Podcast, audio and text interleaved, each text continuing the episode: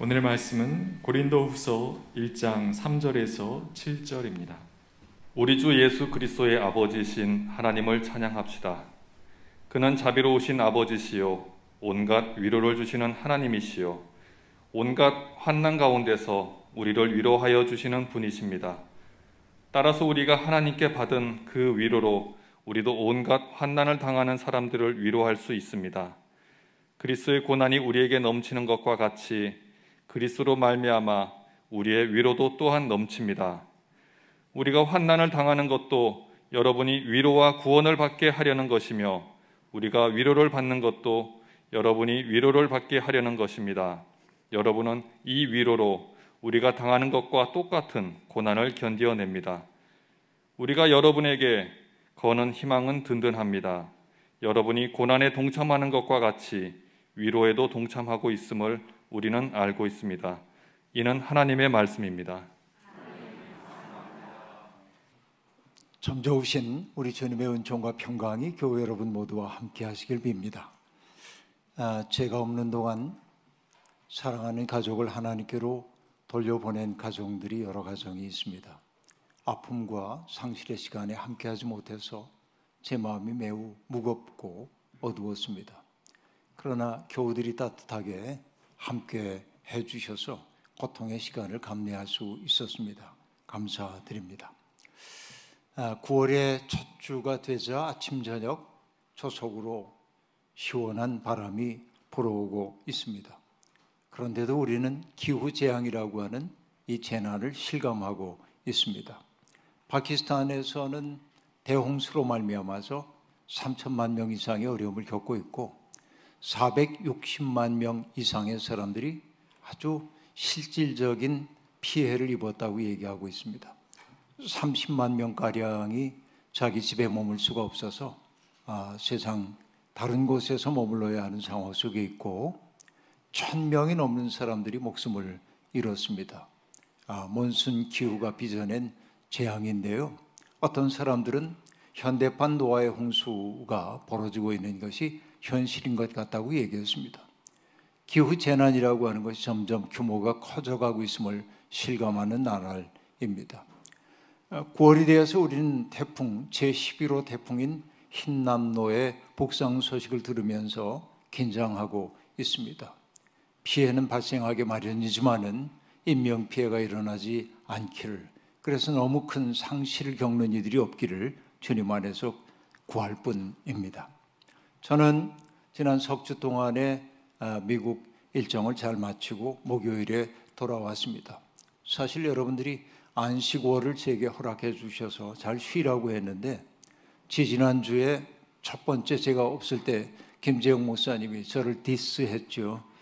어, 가서 일만 하고 있다고. 어, 네. 네, 그렇게 세 주 동안 말씀을 전하고 돌아왔는데요.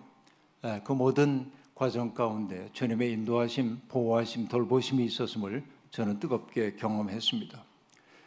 아, 미국에 도착해서 필라델피아로 맨 먼저 갔는데 필라델피아에 제가 찾아갔던 이유는 아, 미국에서도 가장 위험한 지역이라고 하는 그 우, 오버 스트리트라고 하는 곳에서 살면서 아프리카계 미국인들에게 희망이 되어주기 위해 애쓰는 이 대후 목사님의 사역의 현장을 보기 위해 그곳에 갔고 어, 그를 통해 많은 이야기를 들으며 깊은 감명을 받기도 했습니다. 뉴욕으로 와서는 이주하여 살고 있는 교우들과 정겹게 만났고 하나님 말씀 전하는 기쁨도 또한 누렸습니다. 그리고는 바로 로드아일랜드 주로 옮겨가서 그곳에서 미국의 어, 동북부에 있는 목회자들 수련회에서 어, 강연을 했습니다. 인문학과 신학의 행복한 동행이라는 주제로 3시간 동안 이야기를 했고 어, 그 다음에는 어, 시를 통해 만나는 하나님이라는 주제로 2시간 반 동안 얘기를 하고 예배도 또한 인도를 했습니다. 목회자들이 서로를 깊이 격려하는 그런 시간이 되었고 저도 그분들의 진지한 모습을 통해서 굉장히 큰 도전과 그리고 위로를 받았던 시간이기도 했습니다. 아, 그리고 보스턴으로 이주 이동해 가서 보스턴과 다음 주에는 시카고에서 말씀을 전했는데 아, 그곳의 성도들이 팬데믹 시대에 얼마나 목마름이 컸던지를 느낄 수 있는 시간이었고 가는 곳마다 따뜻한 동역자들의 환대를 경험하게 아, 되었습니다. 짧지 않은 기간 동안 제 마음을 내내 사로잡고 있던 단어가 둘이 있는데요. 하나는 우정이고 또 하나는 환대 였습니다. 많은 사람들이 저를 위해 아낌없이 시간을 내주었고 아, 그리고 저를 반겨 주었습니다. 그리고 아주 세심하게 배려해 주었습니다. 그래서 이번 여정은 정말 많은 사랑의 빚을 지고 돌아왔다. 이렇게 말씀드릴 수밖에 없습니다. 어느 신학자는 예수님의 발에다가 향유를 부었던 한 여인의 사건을 설명하면서 그 여인의 행위를 거룩한 낭비라고 하는 말로 표현을 했습니다. 그 향유를 돈으로 환산하자고 한다면 약 200데나리온이 되는데 노동자의 일일 품삯을 한 데나리온이라고 한다면 201분의 품삯을 한꺼번에 예수님의 발에 쏟아부은 그 행위는 산술적으로 보면 대단히 낭비처럼 보였지만은 주님은 그 여인의 그 마음을 받으셨기에 그 여인의 그 행위를 거룩하게 보셨고 그 신학자는 그 마음을 알아차렸기 때문에 그 행위에 거룩한 낭비라고 하는 이름을 붙였습니다. 낭비가 거룩해지는 것은 어떨 때일까요? 사랑이 동기가 될 때뿐이라고 얘기할 수 있겠습니다. 따지고 보면 사랑이라고 하는 것, 그것은 낭비이기도 합니다. 나는 어떤 대상을 사랑하게 될 때 그를 위해 아낌없이 주고 싶은 마음이 듭니다. 낭비라는 생각이 들지 않습니다. 가만히 생각해 보면 하나님이 인간이 되신 것도 낭비이고 하나님의 독생자이신 예수 그리스도께서 우리의 죄를 대속하기 위해 십자가를 지신 것도 거룩한 낭비라고 얘기할 수 있습니다. 그런데 그 낭비 덕분에 우리들이 산다고 할 때 그 낭비는 거룩한 낭비라 말하지 않을 수 없는 겁니다. 그리고 인간 관계도 또한 그렇습니다. 누군가를 위해 나의 시간을 아낌없이 드릴 때, 내 물질을 아낌없이 그를 위해 사용하게 될 때, 물질적으로는 조금 줄어들었을는지 모르지만은 그와 나 사이에 연대의 끈은 더욱더 굳건해졌음을 느끼는 거죠. 낭비하지 않고는 우정이 발생할 수 없다. 낭비하지 않고는 굳건한 연대가 불가능하다. 이게 요즘 제 마음을 사로잡고 있는 생각 가운데 하나입니다. 어딘가에 가서 우리가 환대를 받았다고 하는 경험, 그것은 어떤 느낌일까요? 내가 고립된 존재가 아니라 누군가와 연결되어 있는 존재라는 사실을 느끼게 만드는 거죠. 그 때문일 겁니다. 헤니 나웬 신부는 환대를 이렇게 설명한 바 있습니다. 낯선 이들이 들어와서 적이 아니라 친구가 되도록 만드는 열린 공간의 창조 행위, 바로 그게 환대라고 이야기하고 있습니다. 환대란 그러니까 낯선 사람들을 나의 방식대로 바꿔놓으려는 태도를 버리고 그가 자기의 모습 그대로 내게 다가와 자기로 머물 수 있도록 해주고 자연스럽게 그가 변화될 수 있도록 기회를 허락하는 것이 환대라고 얘기할 수 있겠습니다. 적대감이 가득 차 있는 세상입니다만은 우리는 우리를 있는 그대로의 모습으로 받아들여주는 사람을 만나면 크게 대접을 받은 것 같은 느낌을 받습니다.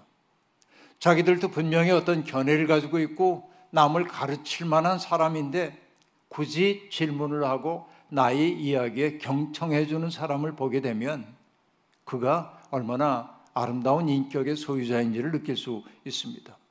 그 사실 내가 환대받고 있음을 느낄 때 우리는 살아있음의 기쁨을 맛봅니다.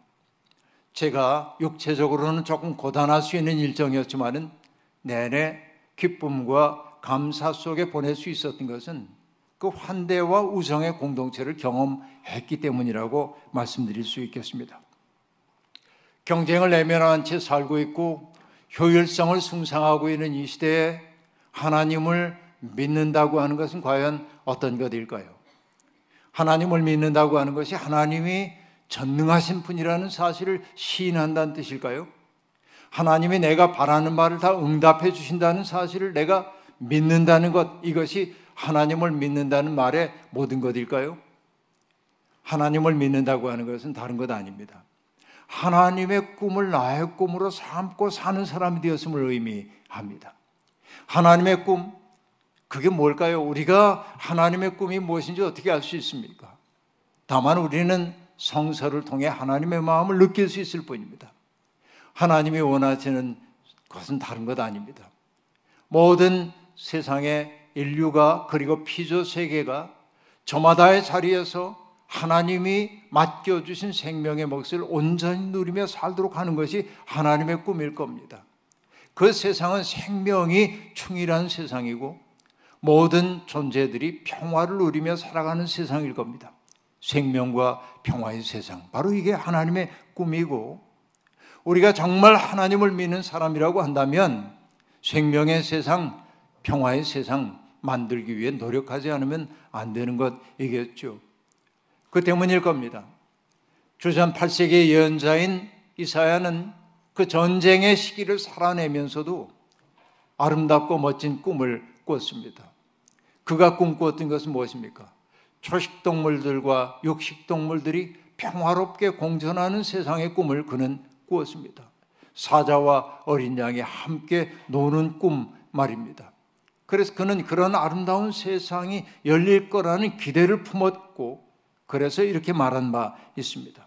나의 거룩한 산 모든 곳에서 서로 해치거나 파괴하는 일이 없다. 물이 바다를 채우듯 주님을 아는 지식이 땅에 가득하기 때문이다.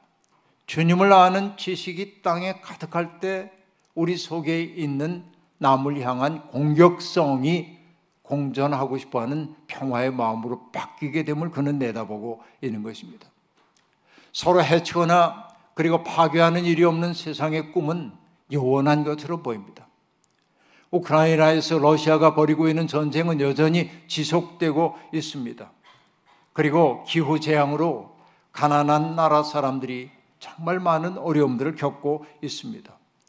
그리고 몇 년 전서부터 세계는 극단적으로 갈라지고 있습니다. 흑과 백으로 이분법적으로 나뉘어 있을 뿐, 그 흑과 백 사이에 있는 그 수없이 많은 삶의 계기들이 부정당하고 있습니다.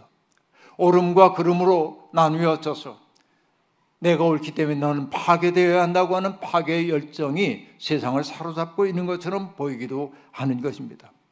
이런 세상에서 하나님의 꿈을 내면 화하고 산다는 것은 어리석은 일처럼 보입니다. 하지만 우리는 바로 그 어리석음을 선택한 사람들입니다. 하나님이 살아계시다는 사실을 사람들에게 삶으로 증언하기 위해 우리는 하나님 앞에 있습니다. 믿음의 사람이란 어떤 사람입니까? 하나님의 현존의 장소가 되기로 작정하는 사람들입니다. 바로 나라고 하는 사람을 통해서 사람들이 하나님이 정령 존재한다는 사실을 느끼도록 만들고 싶은 것, 이게 우리의 꿈입니다.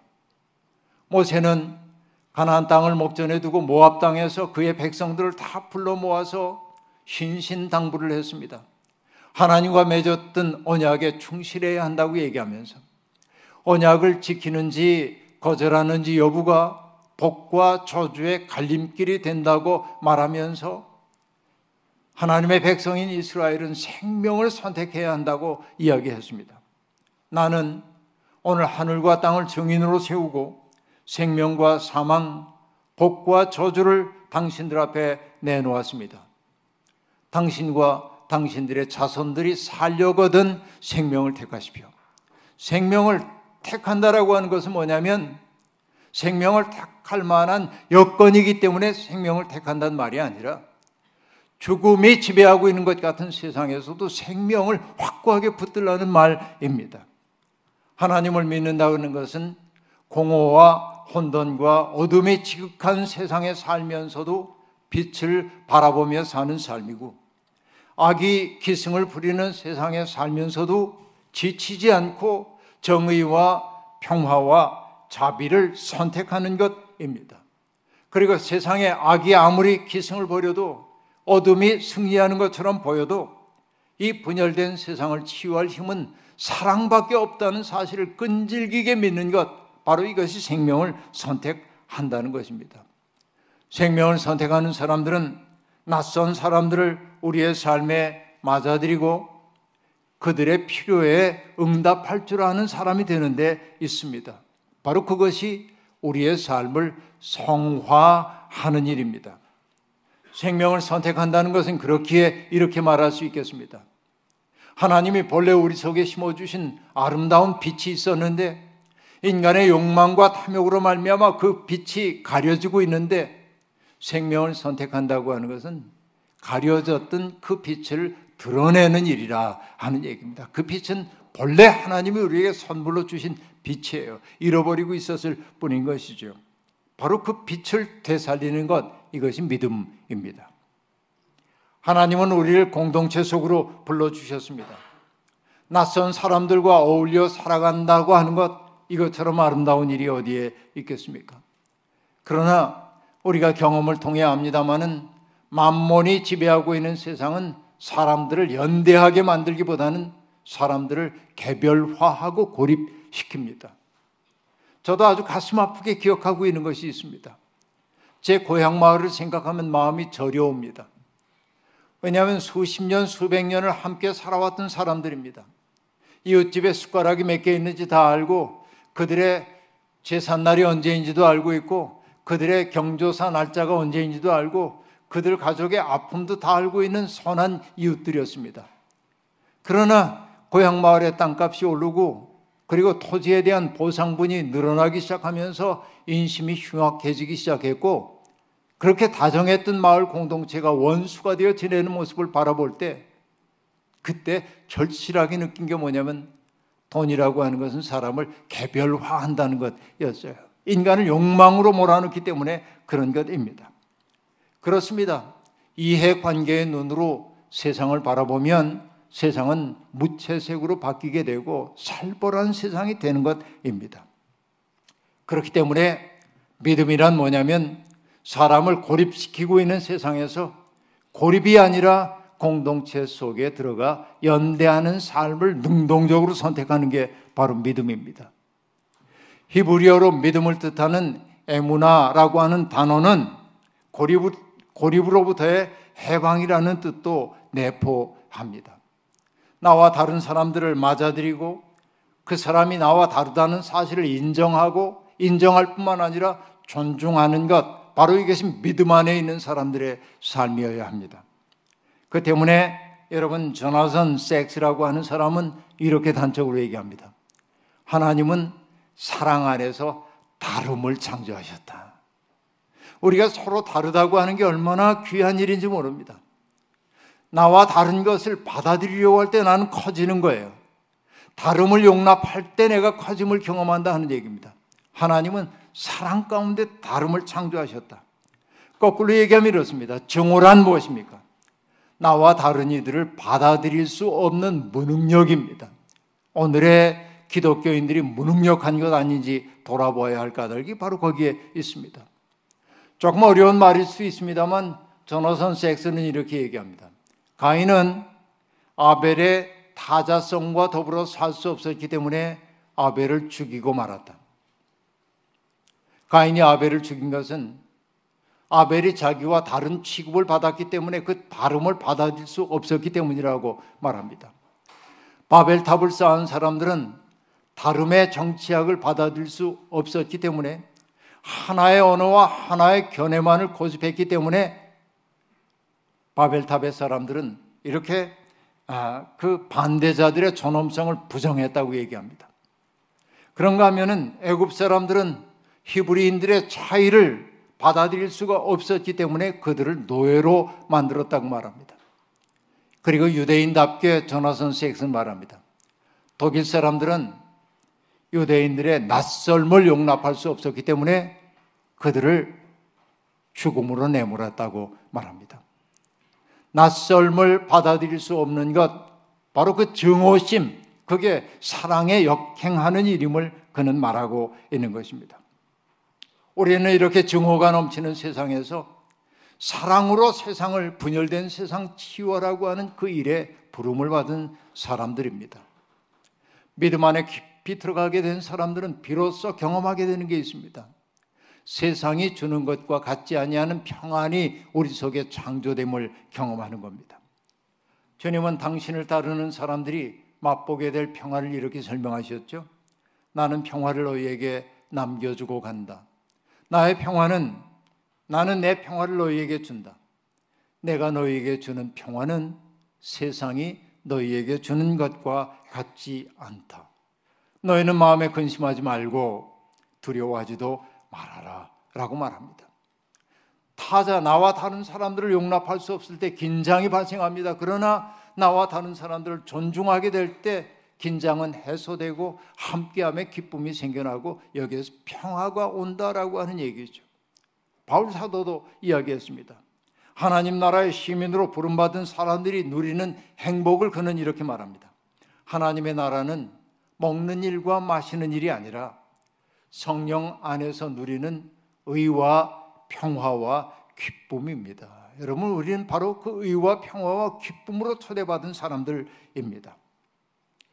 그러나 여러분, 믿는 사람들이 언제나 그런 여유로운 행복만을 누리는 것은 아닙니다.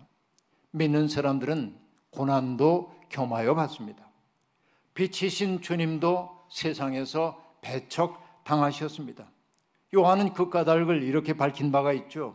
빛이 세상에 들어왔지만 사람들이 자기들의 행위가 악함으로 빛보다 어둠을 더 좋아하였다는 것을 뜻한다. 라고 말합니다. 여러분, 하나님의 꿈을 가슴에 품은 사람들은 세상과 적절하게 타협하지 않습니다. 어둠이 지배하는 세상에서 길들여지기를 거부하는 사람들, 바로 그들이 믿음의 사람들입니다. 그러므로 세상에서 누릴 것 다 누리고 사는 사람들은 길들여지기를 거부하고 있는 기독교인들을 미워할 수밖에 없습니다. 그 때문에 십자가의 길은 꽃길이 아니라 가시밭길 일대가 많습니다. 주님은 의를 위하여 핍박을 받은 자가 복이 있다고 말씀하셨습니다. 바울 사도도 얘기했죠. 십자가가 멸망당할 사람들에게는 어리석은 것이지만 구원을 얻는 우리에게는 하나님의 능력이 된다고 이야기했습니다. 그런데 여러분 가만히 생각해 보면 우리의 믿음이 정말로 빛났던 때는 내가 원하는 모든 것들이 순조롭게 이루어진 평화의 시기가 아니었음을 알 수 있습니다. 믿음이 가장 뜨겁고 순수했던 때는 우리의 삶이 고난이 많았을 때였습니다. 로마에 의해 기독교가 박해당하던 카타콤베 시대에 그들은 죽음의 위협을 무릅쓰고 그 지하 무덤에 모여 하나님을 찬미했습니다. 정말 그들은 목숨을 걸고 주님을 찬미했습니다. 순수한 믿음입니다. 그러나 콘스탄틴 황제에 의해 기독교가 로마에서 공인이 되면서부터 교회는 지상으로 올라오게 되었고 로마가 공회당으로 쓰고 있던 바실리카 같은 커다란 건물이 예배당 건물이 되기 시작하면서부터 사람들은 권력의 맛을 들이기 시작했고 하이라키 그러니까 위계 질서들이 만들어지기 시작합니다. 그러면서 거들먹거리는 일들이 생겨나기 시작했고 카타콤베 시대에 순수했던 믿음들이 점점 사라지고 위선적인 신앙이 드러나기 시작하지요. 이게 전형적인 얘기라고 말할 수 있겠습니다. 초기의 신자들은 예수를 믿기 위해 위험을 무릅썼습니다. 예수를 입으로 시인하는 자가 구원받는다는 로마서의 내용은 너무 쉽죠. 내가 예수 믿는다는 게 뭐가 그리 어렵겠습니까? 그러나 로마가 지배하고 있던 세계에서 예수를 구주로 믿는다고 하는 것은 위험한 일이었습니다. 복음서 가운데 맨 먼저 기록된 책이 마가복음인데요. 마가복음 1장 1절은 이러합니다. 하나님의 아들 예수 그리스도의 복음의 시작은 이러하다라는 구절로 시작됩니다. 많은 사람들이 마가복음 1장 1절을 읽으면서 단순히 예수님의 행적을 얘기하기 위한 도입부로만 그 말을 이해할 때가 많이 있습니다. 그러나 마가복음 1장 1절 속에는 혁명의 씨앗이 그 속에 담겨 있습니다.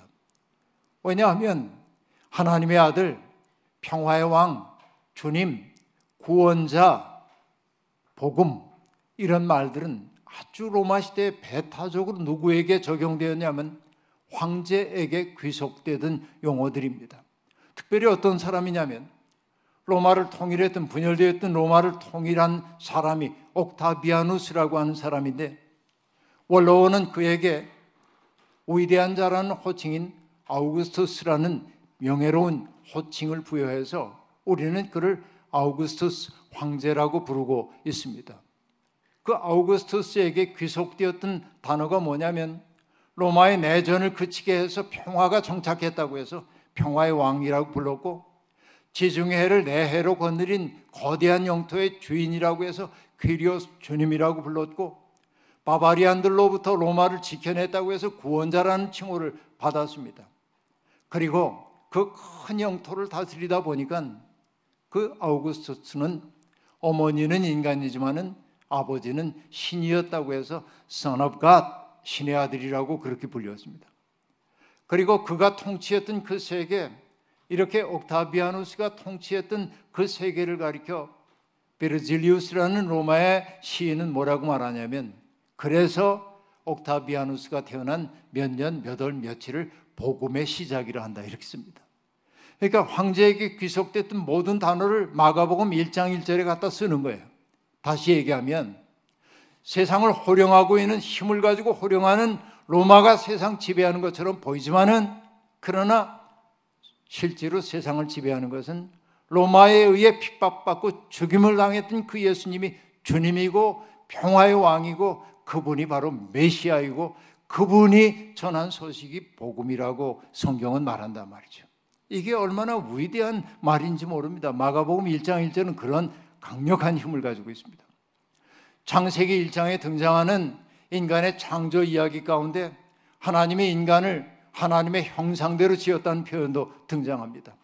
평범한 말 아닙니다. 바벨론의 포로로 잡혀가 있을 때 유대인들은 반시민으로 그렇게 취급당하고 있었습니다. 식민지 백성입니다. 천대받았습니다. 그런데 그 바벨론 그 위계 질서 하에서 신의 아들로 신의 형상으로 부름받은 것은 바벨론 왕뿐이었습니다. 그런데 그들에 의해 정말 반시민 취급을 받고 있던 히브리인들이 그 세상을 향해 뭐라고 얘기하냐면 왕만 전엄한 것이 아니라 세상에 존재하는 모든 사람이 신의 형상이기 때문에 거룩하다고 말한 거예요. 그렇기 때문에 여러분 하나님의 형상이란 말은 모든 신학적인 논의를 넘어서서 정치적인 발언이기도 한 것입니다. 그래서 저는 얘기합니다. 하나님의 형상이란 말이야말로 세계 최초의 인권 선언이라고 말이죠. 너만 존엄한 게 아니야. 모두가 다 존엄해. 우리가 하찮은 취급 당하고 있지만은 모두가 다 소중하다고 얘기하는 거예요. 많은 사람들이 믿음을 마음의 평안이나 복을 얻기 위한 수단으로 생각하지만 믿음이란 세상을 완전히 다른 방식으로 바라보는 것을 의미하는 것입니다. 그 때문에 믿음의 사람들은 주류 사회 사람들이 가지고 있는 가치관에 맹목적으로 추종하지 않아요. 새 하늘과 새 땅을 바라보며 사는 겁니다. 데살로니카에 살던 유대인들은 바울 사도가 그곳에 와서 복음을 전하자 바울을 관원들에게 바울의 말을 따르는 사람들과 함께 관원들에게 끌고 갑니다. 그리고 그들을 고발할 때 뭐라고 얘기했습니까? 세상을 요란하게 하던 그 사람들이 여기에도 왔습니다. 우리말로 이건 그렇게 실감나게 번역되어 있지 않은데 영어 성경은 King James Version은 뭐라고 말하냐면 세상을 전복시키던 그 사람들이 여기에도 왔습니다. 라고 말하는 거예요. Turned the world upside down 그렇게 얘기해요. 세상을 upside를 down시키는 거예요. 전복시키는 그 사람들이 여기에도 왔습니다. 여러분 예수를 믿는 사람들은 이렇게 위험한 사람 취급을 당했던 겁니다. 그 때문에 믿는 사람들은 누릴 것 다 누리며 살던 사람들에게 미움을 받을 수밖에 없었습니다. 그 미움받는 그길왜 한사코 걸었을까요? 그들은 새 하늘과 새 땅을 바라보는 사람들이기 때문에 그렇습니다. 번양을 찾는 나그네들이었기 때문에 그렇습니다. 예수의 이름 때문에 박해를 당하게 될 때 많은 사람들은 그 길에서 벗어나기도 하지만은 일단의 사람들은 오히려 박해받을 수 있음을 기뻐하면서 끝까지 십자가의 길을 걷기도 했습니다. 바울 사도 고린도 교회 교인들이 많은 어려움 속에서도 믿음을 지켰다는 사실을 알기에 기뻤습니다. 바울 사도 이렇게 얘기한 적이 있죠. 여러분은 자기가 믿음 안에 있는지를 시험해 보고 스스로 검증해 보십시오. 여러분 안에 예수 그리스도가 있다는 사실을 알지 못한다면 여러분은 실격자입니다. 라고 말했는데 바울 사도는 고린도 교인들이 실격자가 아니라는 사실을 이제는 인정하고 있습니다. 그 사실이 그의 보람입니다. 그 사실이 그에게 위로고 기쁨이었습니다. 그 사실을 알았기에 바울 사도는 펜을 들어 고린도 교인들에게 편지를 보내면서 자기 마음 속에 있는 것을 흘러넘치는 것을 기록했어요. 오늘 읽었던 본문 말씀 짤막한 본문인데 거기에 위로라고 하는 단어가 열 번이 등장합니다. 그런데 여러분 글 쓰는 사람들은 누구나 알겠지만은 한 문장 안에 혹은 한 문단 안에 똑같은 단어를 반복하여 쓰지 않는 게 글쓰기의 원칙이기도 합니다. 저도 여러분 글 쓰다 보면 똑같은 단어 반복하여 쓸 때가 있는데 아주 엄중한 교열자가 있습니다. 제 아내 이 단어 바꾸세요. 그러면 비슷한 의미의 다른 단어로 제가 바꿔야 합니다. 이게 아내가 제게 해주는 일인데요. 이게 글 쓰는 사람들 누구나 다 경험하는 바입니다. 그런데 바울은 정말 글을 잘 쓰는 정말 글쓰기에 모범을 보이는 사람임에도 불구하고 똑같은 단어를 열 번이나 반복했던 까닭은 뭘까요? 자기 속에 있는 것을 주체할 수 없었기 때문에 그래요. 그의 마음 속에 흘러나오는 것이 컸기 때문에 그래요.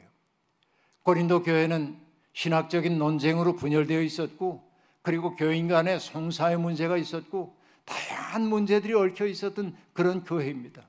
바울 사도는 정말 피눈물을 흘리는 심정으로 그들을 꾸짖었고 바른 길로 돌아오라고 얘기했고 그 꾸지람 덕분인지 그들이 믿음의 길에서 일탈하지 않고 돌아오게 되었어요.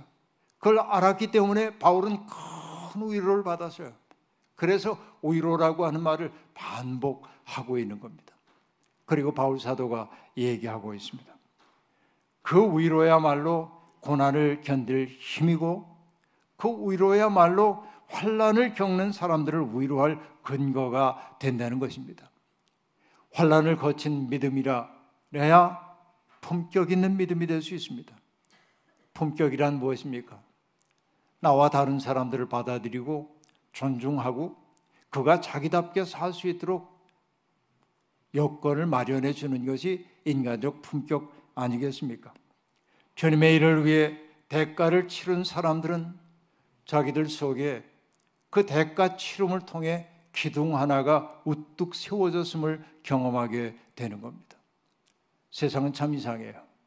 내가 대가를 치른 것만이 소중하게 느껴집니다. 그렇습니다. 믿음도 그럽니다. 믿음을 지키기 위해 값비싼 대가를 치를 때 우리는 더욱더 그 믿음을 소중하게 여기게 되는 것이지요. 낯선 사람들을 우리의 삶 속에 맞아들이고 그들의 필요에 응답하려고 할 때 우리는 예수의 마음과 깊이 접속되는 법입니다. 세상의 모든 요구에 다 응답할 수는 없다고 해도 한 번, 두 번 그 요구에 응답하기 시작할 때 대가를 치르기 시작할 때 우리가 그리스도에게 조금 더 다가섰음을 느끼게 될 것입니다. 이번에 제가 미국에서 만난 벗들 그들과의 만남이 제 가슴을 뜨겁게 만들었습니다. 정말 세상에서 가장 소외된 사람들 곁에 머물면서 그들이 포기하고 있었던 인간적인 존엄을 일깨우기 위해 노력하는 분들. 서류가 미비하여 언제든지 곤경에 처할 수 있는 사람들의 보호자가 되기 위해 위험을 무릅쓰고 있는 교인과 교회들. 가정 폭력에 시달리는 이들에게 도움을 제공하고 필요한 경우에 머물 곳을 마련해 주기 위해 24시간 대기하고 있는 사람들. 저는 그분들과의 만남을 통해서 세상이 어지러움 속에서도 망하지 않는 것은 바로 생명을 선택한 그들이 있기 때문임을 느낄 수 있었습니다. 오늘 우리가 예수를 믿는다고 하는 것은 나의 평안함만을 위해서 예수를 믿는 것 아니라 바로 어두운 세상에서 생명을 택하는 일임을 여러분 잊지 말아야 합니다. 값비싼 대가를 치를수록 보람도 수확할 수 있는 법입니다. 벼랑 끝에 내몰린 사람들의 설당이 되어주려는 사람들이 늘어날 때 해함도 상함도 없는 하나님의 꿈이 점차 현실이 되리라 믿습니다. 우리는 바로 주님의 꿈을 가슴에 품은 사람들입니다. 주님의 꿈을 가슴에 품고 우정과 사랑의 세상, 우정과 환대의 세상을 열라고 하는 주님의 초대에 응했으니 그 초대받은 사람답게 기쁘게 살아서 우리를 통해 하나님의 영광이 드러나고 우리를 통해 이웃들이 복을 누릴 수 있기를 주님의 이름으로 축원합니다. 아멘. 주신 말씀 기억하며 거듭의 기도 드리겠습니다. 하나님, 사람은 누구나 다 행복을 원합니다. 그러나 우리의 삶이 참 좋다, 참 행복하다, 참 멋지구나 이렇게 말하는 사람들은 많지 않습니다. 시시때때로 다가오는 염려와 근심이 우리를 사로잡고 놓아주지 않기 때문에 그렇습니다. 세상은 점점 우리를 고립시킵니다. 외롭게 만듭니다. 그 때문에 우리는 우울증에 빠지기도 합니다. 주님은 우리를 공동체로 불러주셔서 서로에게 설당이 되어주라고 그가 우뚝 설 수 있도록 뒷받침해 주라고 불러주십니다. 하나님의 꿈을 가슴에 품은 사람답게 우정과 환대의 세상을 열기 위해 거룩한 낭비, 부끄러워하지 않는 사람이 되고 싶습니다. 주님 우리를 통해 이 땅에 평화를 심어 주옵소서. 예수님의 이름으로 기도하옵나이다. 아멘.